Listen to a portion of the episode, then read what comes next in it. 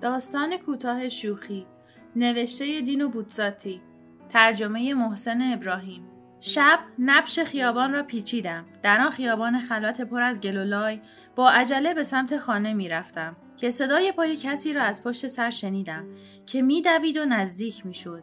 فکر کردم چرا در این ساعت می دود؟ آیا من را تعقیب می کند؟ از آنجایی که او در چند متری من بود برگشتم و آن وقت او نفس زنان شروع به راه رفتن کرد و به من لبخند زد. جوانی بود حدودا سی ساله. به من گفت ببخشین ناراحتتون کردم؟ مقشوش منمن کردم.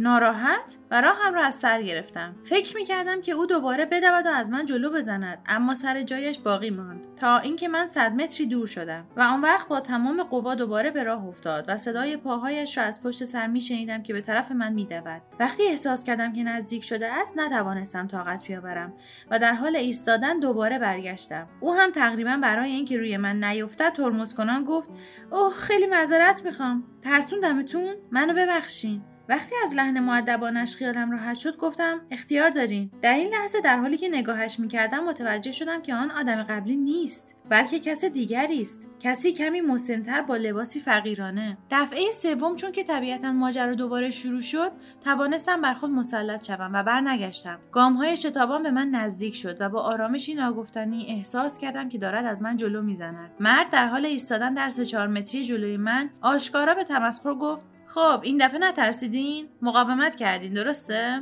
قصد دارین همینطور ادامه بدین؟ فکر می‌کنین با مزه این در ضمن در نوسان ضعیف چراقی کشف کردم که آدم دیگری است. متفاوت از اولی و دومی. پرسیدم ولی شما اون قبلی نیستین؟ او جواب داد ممکنه. مهم اینه که شما احساس کنین که تعقیب میشین.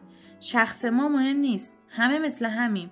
فقط متاسفم که خوب ندویدم. اگه خوب میدویدم شما میترسیدین ولی اینطوری نشد. با نگاه براندازش کردم. از نظر قوا چیز فوقالعادهای نبود. عصبانی گفتم همه این کارا ابلهانه است. یه شوخی احمقانه. فقط همین. او با تعجبی صادقانه گفت یه شوخی؟ یه شوخی؟ پس شما هنوز نفهمیدین. برای ارتباط با ما ID صوفی underline couple را در اینستاگرام جستجو کنید.